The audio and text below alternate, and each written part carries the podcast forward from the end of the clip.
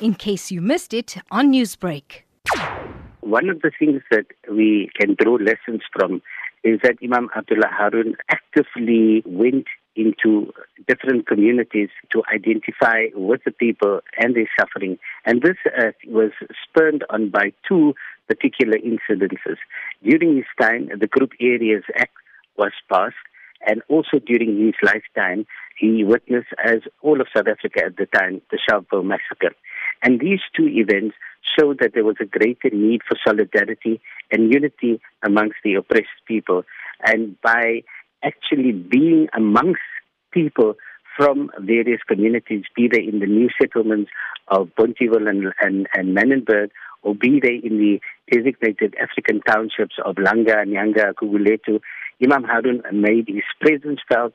What we are finding today worldwide is that apartheid has gone global. So that you have in the United States something called the Black Lives Matter movement, in which we are saying that we are in the 21st century. Have we not taken the corner around issues on race yet? And we find that it is actually being further entrenched.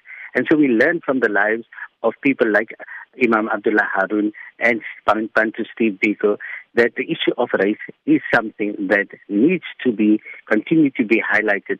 And despite them losing their lives in a quest for a human-centered world, whatever, we are finding still that race continues to be a subject that continues to divide, continues to denigrate, and continues to oppress people. With that said, looking at the current social injustices, racial discrimination, and corruption plaguing South Africa, how could Imam Abdullah Haron's teachings be used to harbour a better South Africa, especially among the youth that are in the country? Firstly, to shed that fear that we can actually speak out about issues such as corruption. And people like Imam Abdullah Haron and Bantu Steve Biko were known for the fact that they identified the core issues of society. The core issue of society today is corruption.